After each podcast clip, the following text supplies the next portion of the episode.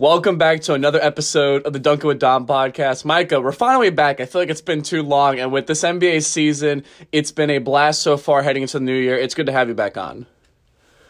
Thank you. I'm happy to be here as always. We can talk a lot of N B A. Certainly you and I can do so for hours, if not days. And we finally have found a time when both of our schedules match, and we can go ahead and talk about what we got right and what we got wrong from the first forty to fifty percent of the N B A season. Yeah, that's basically the premise for today's episode, because we, we, we've had like a month and a half long hiatus here since we've honestly been able to truly deep dive into the N B A. So I say, before we get into our segment of kind of what we got right and what we got wrong, and kind of go back and forth on looking at these different teams, what stood out for you so far this N B A season kind of heading into January? Heading into January, first off, I want to give a shout-out to the Brooklyn Nets. I felt that their season was dead about three to four weeks into the season. However, they, since then, have turned their season around. They fired Steve Nash. They hired interim head coach Jacques Vaughn, who they later named as the full-time head coach. And since then, they are currently the hottest team in the N B A. They are now the number two team in the Eastern Conference standings-wise. And they once again are playing defense, which I guess I must have said once again about a sentence ago, but that was actually inaccurate. For the first time since their current roster has been constructed, they are now playing defense, which, as we know, throughout the history of the N B A, you're going to have to be in the top half of the league or so in order to actually compete on that end. And offensively, they are starting to use Yuta Watanabe as the best corner three-point shooter in the league. Nicholas Claxton is finally playing like a starting center in the N B A. He's actually making free throws, as crazy as that sounds. And I guess from the rest of the roster standpoint, Durant and Irving are doing their thing. And Durant, by the way, is sneakily making his own M V P case, because he is putting up the greatest mid-range shooting season the league has ever seen. If I had to give one take, because your Brooklyn take is pretty good as to what I... I think generally, you know what's shocking to me is that so far heading into December, I actually think the standings have normalized out. Other than the Warriors, and even then Golden State's now back to five hundred without Curry. I think, because I have a pod coming out like in a week and a half where we're going to kind of re-tier the contenders with a different guest. Everything, though, kind of is actually shaping out how, like, I thought by the end of the season it would be. Like, in the Eastern Conference, there's a clear top four or five teams, then it kind of tapers off. In the Western Conference, it's still open, but there's a clear top five or six with only one or two teams really. Like, you're really looking at only Golden State and Minnesota as kind of below what we thought they would originally be. But for the most part, I think we actually, we don't have this situation where it's like, oh, the Knicks won, are on a forty-five win pace when we never thought they would win more than thirty, like in twenty twenty-one. Or like even Miami, like there, there's so many teams where I think we actually have a sense of what they are. And I think, I don't know how that'll affect the trade deadline in the upcoming months, but I do think teams actually know what their situation is moving forward. And we really, at least when I've done this pod the past two years, that really has not been the case of, it, it's been a lot more... I don't know, the sample size is a little bit smaller. You still didn't really couldn't figure teams out. I think we know what teams are this season. There's a little bit more of that this season. I think that in the Western Conference, you are getting pretty much the same thing you've gotten, what it felt like in the mid two thousands, where everything was jumbled. And more often than not, you have either the Lakers or the Spurs near the top. But everything else besides that just kind of falls into place with Suns and the Mavericks, and this year you have the Clippers, who seem to start having their stars play basketball, which is going to be the number one thing for them moving forward. Denver is starting to have their stars play basketball. They just finished up a back-to-back in Sacramento, playing back-to-back nights against the Light the Beam team, which of course is the Sacramento Kings, and they are now starting to play holistic basketball, something that we really didn't see for much of the first part of the season. They were a tremendous offense, but an abhorrently bad defense. And over the last month or so, they're actually starting to play like a top fifteen defense in the N B A. Something that I have spoken about at length on other shows is if they're going to actually be a team that we have to take seriously as a championship contender, not just necessarily a team that could be one of the final four, they're not going to be able to last against a lot of these teams if they're not at least taking away the first option offensively, because a lot of times that first option is going to be try and find different ways to exploit Nikola Jokic in any kind of a high pick and roll scenario, or if you wanted to run at him with any kind of a side split action. It's essentially going to be ways to find ways to make him work on the defensive end, which he is now doing, but he's doing much better. And some of the guys that the Denver Nuggets that have brought in this season in order to help compensate for some of those weaknesses, they are starting to play to the level of their abilities, a la Kentavious Caldwell-Pope, Bruce Brown. Aaron Gordon, by the way, this season, I don't know if he's going to make the All-Star team, but he has not missed a shot this season. or, or, or missed a chance to throw down some of the best posters probably this season of his career and probably ever. That greatest poster this season, without a doubt. And here's the thing. If I were to, like, rank the top in-game dunks that I've ever seen, first off, Vince Carter in the Olympics would probably have to be number one. But, I don't know, Zion Williamson at the buzzer beater, I guess, against the Suns. It wasn't even, even a buzzer beater, but just the thunderous, like, I don't care. This is a rivalry now. You play us. We do this to you. Dunk. Of course, it was the three sixty between the legs tomahawk. That's the kind of dunk that you never, ever see in a game, and you rarely even see in a dunk contest. So we have been spoiled with those kinds of things, and the Pelicans and Nuggets currently rank as the number one and two teams in the Western Conference, tied at twenty-two and twelve. So we, we can now get into the standings, because I think something that we we've I've always wanted to do, especially because now we've got like what like a, almost forty game sample size here as we approach the halfway mark, is take stock of kind of the, the preseason expectations, what our individual thoughts were, and see. I, I honestly think, not to be too not humble here, I actually think a majority of them I think we actually got right, but there's definitely some outliers here. And I'll start off with one that I just got wrong because I think I underrated your team, and that's the Utah Jazz. To be fair, they've cooled off at nineteen and eighteen and ninth in the Western Conference, but if you had asked at the beginning of the year, would Utah at one point for basically over a month be a top two or three team in the Western Conference, I would have said absolutely not. I think, I don't know what your take is on Utah. I think part of me is that I, I underrated just having a lot of really good players, even if they're not superstars, helps a lot, especially because they got so much back from the Rudy Gobert trade. But what is your what is your take on Utah? Because that was one of my few whiffs this season where I just was completely wrong on them.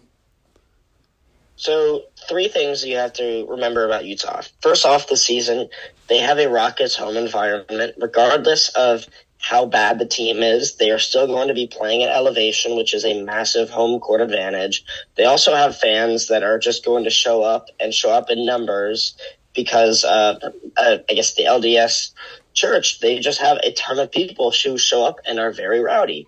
And the, the other thing you have to worry about with this team is, or I guess not worry about, but remember about them, for all of the different personalities that they have, there is no ego on this team. They play within the system that Will Hardy has instituted, which is a lot more complex than just the spread, five-out, high-motion pick-and-roll offense that they had with Mitchell and Gobert, which made sense if you actually have players of that caliber, but now they actually have to share the wealth more, and Lauri Markkanen is likely going to be a first-time All-Star, even if Utah was not hosting All-Star Weekend like it is this season. I think what I got wrong was that Lauri Markkanen really has taken the leap this year. And I think it's interesting because people are calling him Dirk Light, and I won't get there yet because Dirk – I mean, maybe you can. He made seven threes last night. Yeah. The thing is that he plays exactly like him, where he's got kind of like the three-level scoring where he's an outside shooter. And he's so big to Utah's system too. But the other thing is that he's been much better as a passer. I think that's been an underrated part where – Because he's been, because what happened is that he played in Chicago and then in in Cleveland, where he was basically acting as a three when he was more of a four stretch five, and I think that that identity shift has really helped him a lot. Oh, definitely. The other thing that I think you can't remember or can't forget about him was this past offseason, he played in FIBA for the Finnish national team, and he essentially played the same role for them as he is now for the Jazz, where he is the focal point of the offense, the true number one, and look, he's not one of the top fifteen to twenty players in the N B A, and nobody expects him to be. However, he is one of those guys that essentially gives the team hope that, look, if you have a guy like him that you can also pair with a lead guard at some point during the next few years of the Jazz rebuild, this is going to be a team that can actually essentially skip out on the entire lottery part of things while having a million draft picks and still never really falling below the purgatory threshold in the N B A. I'll let you go now. We're we're gonna start with the, the things we got wrong first, because I always I always love so we always love starting off with the negative. So why don't you go first? What did you get wrong this season? So one of the things that I got wrong this season, I will say, like, there really has not been a whole lot. One of the things that I will say I got wrong, though, for sure, would be the Washington Wizards. I thought that the Wizards were firmly going to be in the upper echelon of the play-in teams, maybe even squeak into the playoffs in the one through eight, meaning that they will have advanced past the play-in.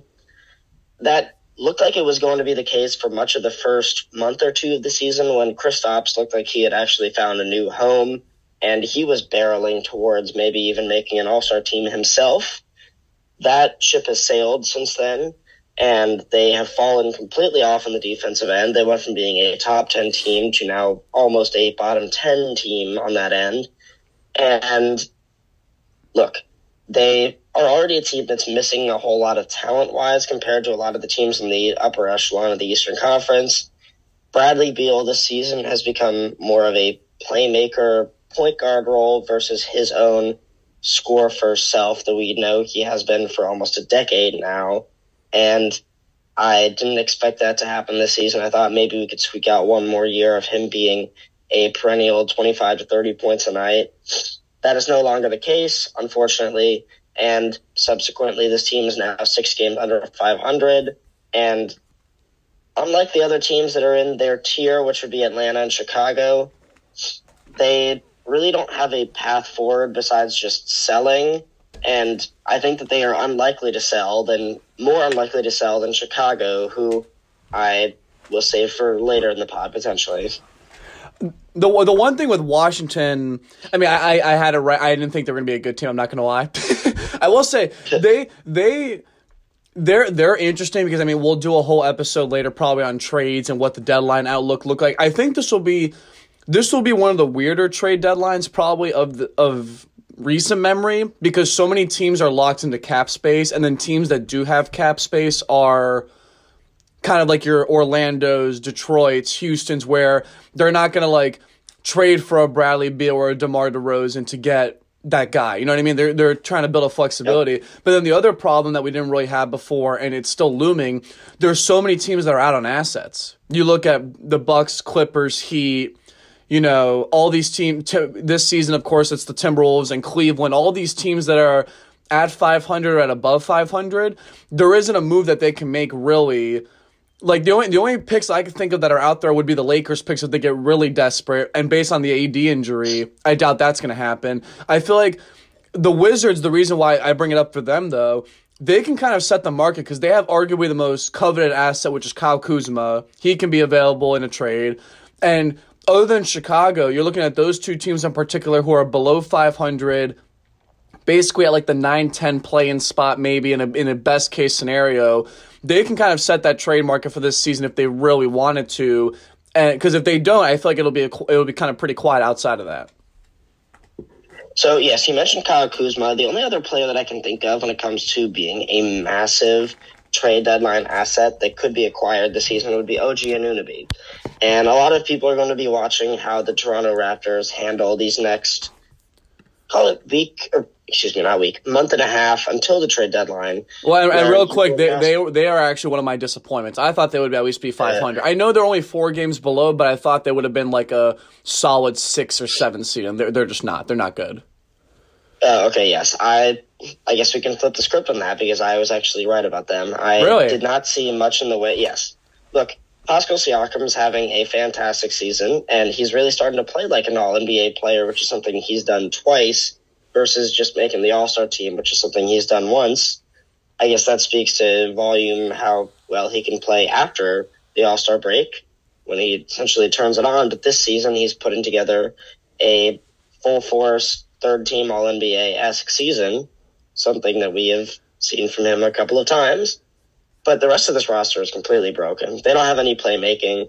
They really don't have any shot blocking either, and O G Anunoby is their other above-average player so far this season, and it looks like he is going to be the leading trade asset for the entire deadline, with another guy in this same tier, which would be John Collins. We've just named three guys from three teams, and look, people have also talked about Zach LaVine and DeMar DeRozan and Nikola Vucevic, all from these four teams, Washington, Toronto, Chicago, and Atlanta. Yeah, it's it's it's actually funny because this is we'll stick we'll stick with Toronto because I want to get to Atlanta uh, pretty soon. But the thing with Toronto that's actually shocking to me is that I thought they would have we we be kind of like just borderline average, but I think Fred Van Fleet, the whole his All Star case last season really tapered off this year, where he's now just playing like a role play. He's kind of back to Fred Van Fleet, uh, uh Uh, pre-baby, where he just couldn't make a three-point. Remember that? Where his uh, he couldn't make a three-pointer oh, yeah. like halfway through the playoffs, and after that he couldn't miss a three-pointer. He's kind of played like the pre-version of that. But also, Siakam dealt with an injury, but yep. This team is weird because they have so many... They actually have a good amount of depth. Like, they've got Thaddeus Young. I think the Otto Porter Junior injury actually hurt them more than I thought they would just because he gave them, like, a, an actual shooter. But this team just does not have any offensive upside whatsoever. But they're another team, though, that... Theoretically, they could stay pat, be five hundred, maybe sneak into the play-in and make their way the hard way into the playoffs, but they can also set the market. Like, what if a team, you know, what a team, any team would want O G Anunoby right now? They they would fork over two or three first to get him because he's so young. He's on the DeJounte Murray level of solid second or third contributor on a, you know, forty-five to fifty win team in a good day. You and then, of course, I, I think the problem is, of course, like, you have to ask yourself if you're Toronto, where are you going with Van Fleet, Siakam, Anunoby, and Scotty all locked up into a deal? Those are four great guys, but none of them are your franchise player, best player on a title team. Maybe Siakam is a is a second second guy at best, but none of those guys are going to lead your team to a fifty-win regular season. No. At best, you're looking at a situation of we made it out of the play-in, then we got waxed by one of the top teams in the Eastern Conference, which... I don't know. We didn't see that last year. I guess they took Philly to six, and Philly was not one of the best teams in the Eastern Conference anyway. But that's just notorious purgatory, and it's brutal to fans. It doesn't really make it feel like the franchise is going anywhere. I don't know that Masai Ujiri would actually want that for one more year anyway.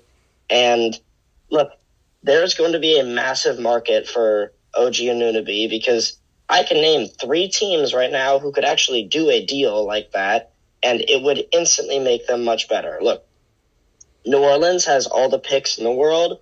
What if they wanted to say, we can actually adopt just going a really small five, but we're going to have the best five on the court in terms of switchability, and we're going to be able to make it so teams are going to hate playing us even more than they already do.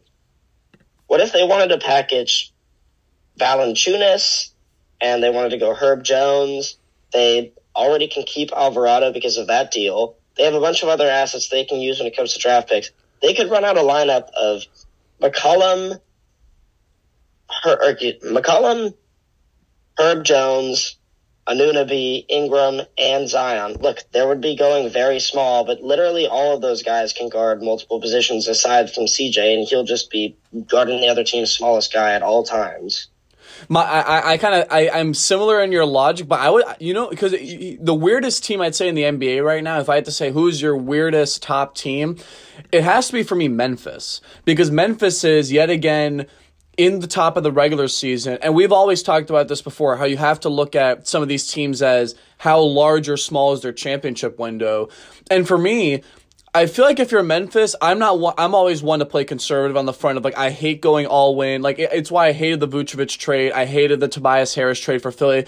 I hate when teams, like, panic trade and go all in to just try to, because they think they're good enough. But I actually think Memphis, given that they've dealt with so many injuries, I remember Jaren Jackson just got back, like, a couple weeks ago. Like, he's not played. He didn't play to start the year. The fact that you're sitting third in the Western Conference, you're only a game and a half back from first place, and how open it is, I feel like they would be a good O G Anunoby trade. Like, you trade Dylan Brooks and a, and a first or two for him, or just to get somebody else. Because I think their biggest problem is, it's kind of like, uh, I'm trying to think of a good example of, like, a team that had so much depth but didn't really have that guy in, like, recent memory who were contending. But they're a team where they just have so many players who are young, but they don't really have a, a, a rotation level you could play these seven or eight guys in a playoff series, and they're going to give you the absolute best all those times. I think they need, they kind of need. I, I was right on them because I, th- I think we were both right on them because we were both pretty high on them to start the year. But I think they're a team where it's like you could stay pat and make the conference semifinals again. But if you're looking at this Western Conference landscape, it's pretty open right now. Like Memphis can beat New Orleans. They did it a couple times this season already. Denver, I've got my own questions and concerns about. I feel like they're they're the weird team this year is the Memphis Grizzlies because they're just staying pat.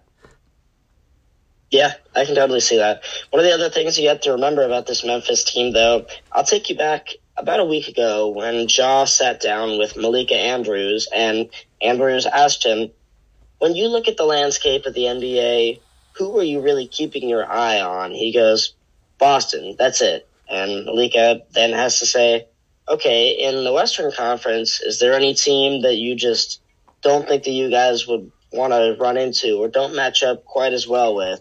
He goes, no, we'll be fine.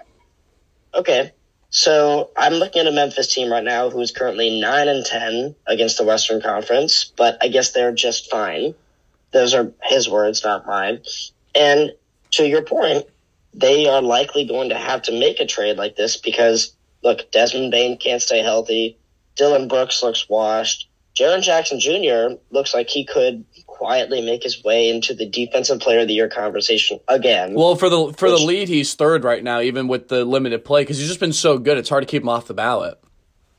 Oh, he's fantastic. When it comes to guarding, essentially one through four, he is, what, almost replaced Bam as the guy in the N B A. I guess Bam, not necessarily point guards for him, but maybe two through five in his category. And, and real quick, of, I, feel like, I feel like that's what they need, too, if you're Memphis, is they just need a solid lockdown defender. They don't really have that on the roster. It's more of a, you basically surround the team defense around Jaren Jackson, but then there's the concern both with injury and also concern, can Jaren Jackson play center for thirty-five minutes in a playoff series? Because you're not going you're not gonna play Steven Adams thirty minutes in a playoff game. That's just not going to happen.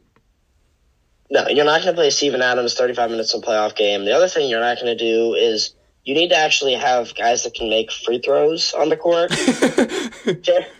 So free throws and three-point shots, because one of the things that I think they necessarily have not done a great job around side Ja is outside of Desmond Bane, they really don't have an above-average shooter among the guys that play normal minutes for them. They, I thought they were going to get Bryn Forbes this offseason. That didn't happen. Santi Aldama, John Conchar just don't play enough. Some of their other young guys, look, this is a, still, by the way, a very young team, and I think that their window is actually wider than some of these other teams that we're asking to press a little bit more when it comes to the trade deadline. David Roddy, they have Kenny Lofton Junior I happen to think that some of those players are more of a work in progress, but I'm certain there's some other guys that are also, oh, John Laravia as well. Some of these guys are essentially molding into the kind of players that they need, but they're more of a couple of years out in terms of a work in progress. And I'm not necessarily sure if they're going to be able to hit the panic button and try to make a huge jump this season. I think that Ja, as well as a lot of the other players that are currently in the starting lineup and play most of their minutes, are almost content at this point to try and give it another go with this current roster, given the fact that, look, they almost lost to Minnesota in the first round series last year, but you can also make the case that they were right in the series with the Warriors in the next round. And if things break a little bit differently, they are the ones in the conference championship playing against Dallas. And look, they match up well against Dallas the same way that Golden State did, in the way that they can essentially put a bunch of big bodies on Luka and force the ball out of his hands and make others beat him. Oh my God, it's so it's it's wild to pack. I can't get over how open this year's N B A. The parity in this season has been so fun because there's actually, I think I think one thing I'm gonna do an episode down the road. I think on what are some big picture things to watch for in twenty twenty-three with the N B A, and surely enough, once the new C B A deal is done and once the new T V rights contract is done, expansion will be a topic. And you look at how much depth there is in the N B A, and you like this is, I think, a good time to do it. Not well, again, we'll we'll can the conversation, but you just look at like you just listed off right there from Memphis alone, like ten to eleven guys who are like quality N B A players who could play ten to fifteen minutes a night at a bare minimum. It's just shocking to me.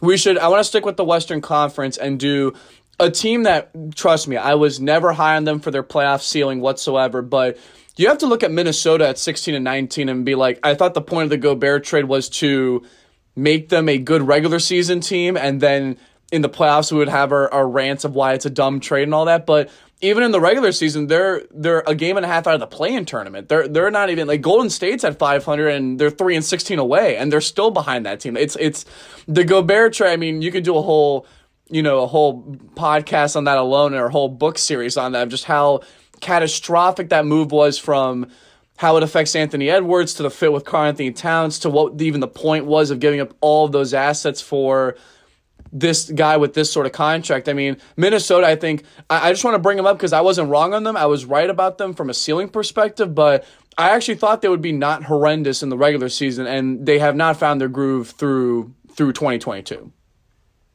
Oh, yes. So I guess I can say that I was definitely wrong about this team. Look, I also did not have them in the conference finals or even the N B A finals or anything like that, but I did have them finishing as one of the top four teams in the Western Conference because Gobert's, yeah, Gobert uh, for the last few seasons has been one of the most durable players in the league. Anthony Edwards really has not missed many games during the first few seasons or few first few seasons of his career, and I thought that whatever they were going to be able to get out of Cat, this figuring out the right matchups and right lineups for both those guys to be able to excel, I didn't expect it to take this long.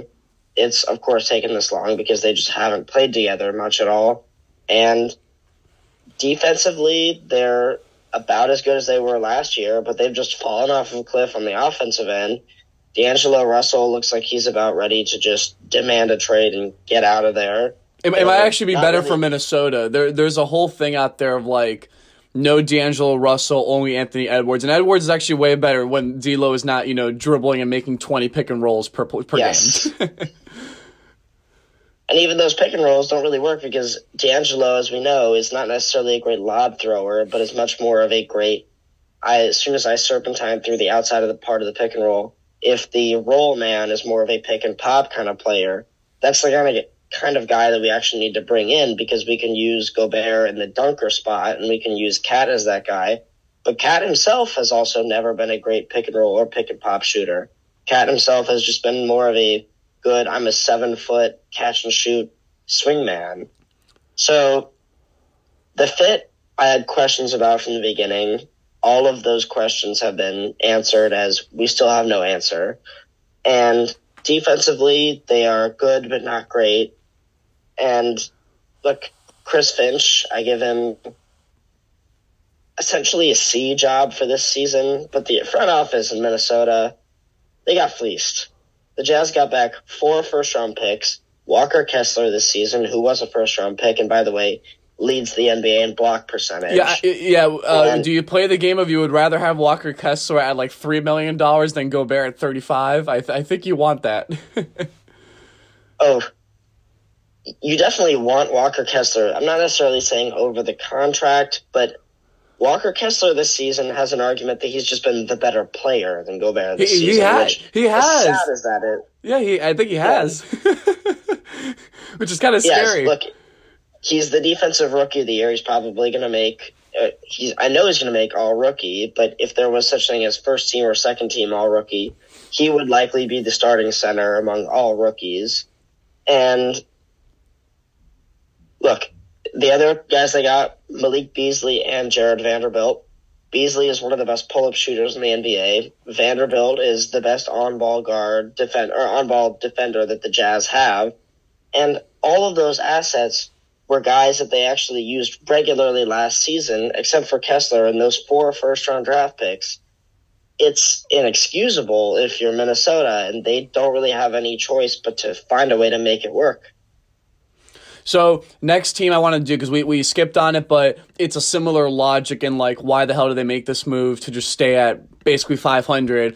I was so, so right as a Southeast Division potential champion with the Atlanta Hawks panicking to acquire DeJounte Murray. The the thing I can't get over, by the way, I don't know what's worse, the fit with DeJounte and with Trae Young, or the fact that Atlanta gave up three first-round picks, all of which do not convey during DeJounte Murray's tenure, because it was a, now I gotta remember, it was a twenty twenty, I think it was a twenty twenty-five and twenty twenty-seven unprotected pick, and then a twenty-six swap with San Antonio. DeJounte Murray's under contract this season and then for twenty-three twenty-four. So they traded for, and by the way, he's not an all-star player. He only made the all-star team because he put up empty numbers for a crappy San Antonio team last season, and he got in as an injury replacement. He wasn't even voted in as an all-star. I don't, it, it was a horrible trade. Atlanta, if you're doing a ranking of like who are the hardest teams to kind of like, I, in a sense, like take over from day one and try to kind of reset them and put them back into title contention, Atlanta for me is in the top five, because you've got Trae Young, John Collins, DeJounte Murray, and Clint Capela all under, and, and uh, DeAndre, uh, DeAndre Hunter too, all under contract for multi-year deals that are very, very expensive. You're lacking depth, and I, I've hated the I've I hated their offseason. And and then to basically dump Kevin Huerter, who's looked awesome in Sacramento, and by the way, Atlanta needs Kevin Huerter's everything right now. Uh, they're they're my biggest loser, I think, so far this season, because at least all these other teams besides Minnesota had their expectations so far. I think we've. They more or less hit them, and if not, they're very, very close to just failing them or just passing them. Atlanta, though, they were being hyped up as, like, they could be the fifth or sixth seed in the Eastern Conference. Like, they're going to be a forty-five win team. They've been anything but that this year, and I think it goes back to what's happened with Trae Young. We, we have not talked about Trae Young's behavior, his poor shooting this season, just overall. It's been a down year across the board for the Hawks. It's been a down year across the board for the Hawks, and we've now heard this buzz that Trae Young is going to be potentially the next star to superstar who's going to just demand out of wherever they are, and that would be quite literally the worst thing for this team, because he has been, over the last few years, really the only positive for much of the entire team, and now this season he's starting to have a regression year himself. By the way, he's still putting up twenty-eight and ten, and considering the bad year that he's having, that's in of itself an accomplishment. But look, their offseason was atrocious. I didn't like the DeJounte Murray trade either, and they gave up those three first round draft picks who they're now thinking about, man, what could those have amounted into if not for A J Griffin, who now looks like he is just going to take the John Collins role, and they'll have to see where they have wind up with John Collins. They really don't have anything going for them, because they're not good offensively, and defensively, Clint Capela, I'm not really sure how much his body can take in any kind of a playoff series, and they're really just undersized pretty much everywhere else. They also could use Kevin Huerter, as you mentioned. They rank thirty-first in three-point rate. Only Chicago is worse than them, and they just can't make a three to save their lives in Chicago, so this is not a team that's really going anywhere. I didn't expect they would. I guess you can chalk this up to one of the teams that I got right. I You got it right for the wrong yeah. reasons. That's what I did. Yes. And I, I got it right really for one correct reason, which I guess two really. Adding DeJounte Murray is going to make life hell on Trae Young, because he has been awful playing without the basketball, and he has not been a good catch-and-shoot three-point shooter, which is essentially what they needed. They needed a guy like Devin Booker, for example, which, look, that guy's not really out there because Booker is in the upper echelon of stars anyway, but a guy who is functioning without the basketball and can score out of different sets, off-ball screens, pull-up shooter. That's not really what Murray is. Murray is a pull-up shooter from the mid-range who doesn't shoot it quite as well as any of the other volume, volume scorers in the N B A. And as you saw against pretty much any of the top defenses that they played, including Cleveland and Boston, they have no way of creating good shots, and they just get outworked by a country mile margin on the three-point margin. Some of that is just insurmountable when it comes to trying to keep pace and score with these teams as well. So in any kind of a playoff series, they're probably looking at, we're done in four or five games. The other thing, too, with Atlanta is, I actually have a question for you because, I mean, again, we'll do a trade outlook thing later, but um, who's going to trade for Trae Young? Like, if you're Atlanta, like, who? What's the actual market? Because the only problem I've got is that every contending t- – point guard's the, the one that has the most depth in the N B A. Like, that's just the most stacked position if you just look at, like, upper-tier talent. Like, they've got the most depth and the most upside. the the issue with Trae is, like, I don't know what the market is unless you're trading him to a team like in Orlando or Detroit, where it's, you know, you gotta, it's a younger team that just needs a guy who can you you can pair next to one of your other younger guys that's already on roster. Yep. But, like, if you're looking down the list, none of the top five currently in the Eastern Conference are going to touch Trae Young with a ten-foot pole. Denver, like, you look at the, like, New Orleans, Nuggets, Grizzlies, Clippers don't have, like, fe- maybe, I mean, there, there's a lot of these teams where it's like, I, I there there is no market for Trae Young, and that makes it so complicated for Atlanta because he also just got signed to this huge extension, I think, last season, but he's on, like, another, he's got another four years under contract until twenty-six, twenty-seven. Like, he's he's going to be on the books for a while here, so the, the market's the worst part. So you, you saddle yourself with a franchise star who, at his best, is going to lead you to the Bradley Beal case of thirty to forty-five wins per year and, you know, a first round, a couple first round playoff exits. And that's not what you wanted if you were, you you invested so much money into pure no man's land. Yep. Appearing in no man's land is one of the worst places to be in the N B A this season, especially with, there's really two great outcomes that any team can have this season, which is one, win the championship, and two, draft Victor Wembanyama. And aside from those two things, everywhere else in the middle is just, I'm not really sure. Did we like our outcome? Was it what we wanted? Who knows? But when it comes to the Trae Young sweepstakes, can't really call them that yet because I'm not sure if he's actually going to want out eventually. I somewhat like Trae Young in Philly, perhaps, if this Harden to Houston thing actually materializes in any way. Oh my God, that's a, that's a conversation for another day. By the way, it's today's news. You see that Harden, he's such a tease, man. If if he goes back to Houston, this is the weirdest end of a career arc that I can like. Who are the weirdest end of year superstar career? You got to do what Russell Westbrook for, like, he's on a new team every season. Maybe Bob McAdoo because he went like to like six different teams and then found his way like on like one of the best dynasties ever with the L A Lakers. Maybe, but there's so many. How, how about maybe Allen Iverson? Like those random years with like the, the uh, Pistons. Like, yeah, and then yeah, he finished his career with Memphis as well. The other thing that I was going to say was Tracy McGrady, perhaps. Oh, that's a good went, one.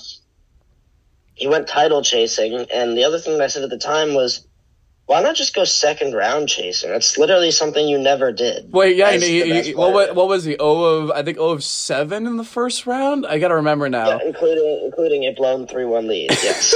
so, uh, so yes, it does happen. Like, don't take the playoffs and even the conference semis for granted. Some players who are really really good never actually get to that level.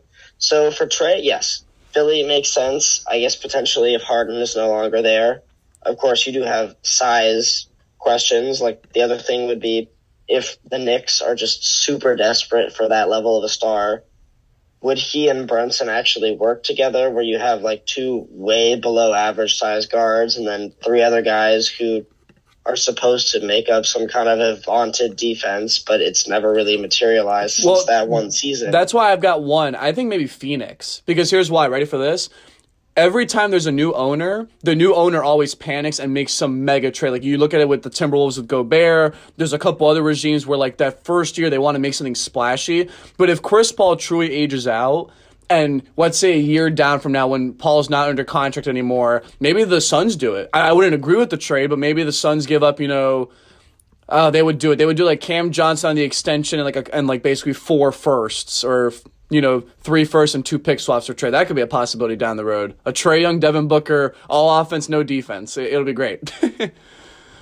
I guess, yeah, they would also probably have to figure out what they do with DeAndre Ayton, which I guess now the Suns are going to be in the mode of we got to draft centers because this guy is clearly does not want to be here and might not even be around past the deadline when Indiana can actually find a way to match it and bring him away. Phoenix so, is the team when we do our next pod in a couple, like in a little bit on just general assessment. We're going to be like, wow, like, cause they, they, they actually were pretty hot to start the year. And now they're, they're on, they're on playing territory here. No, they're currently twenty and sixteen, the four in the last ten. And they're one of the other teams that has just been not quite atrocious, but has been in the slightly less than unspeakable category in the road. And they're likely not going to be a team that's going to host more than one, if not zero, playoff series. And that would actually be a massive disappointment for them, given the team that was in the N B A Finals just two years ago, conference semis last year, and then they just got Luka'd, as the entire league did two nights ago.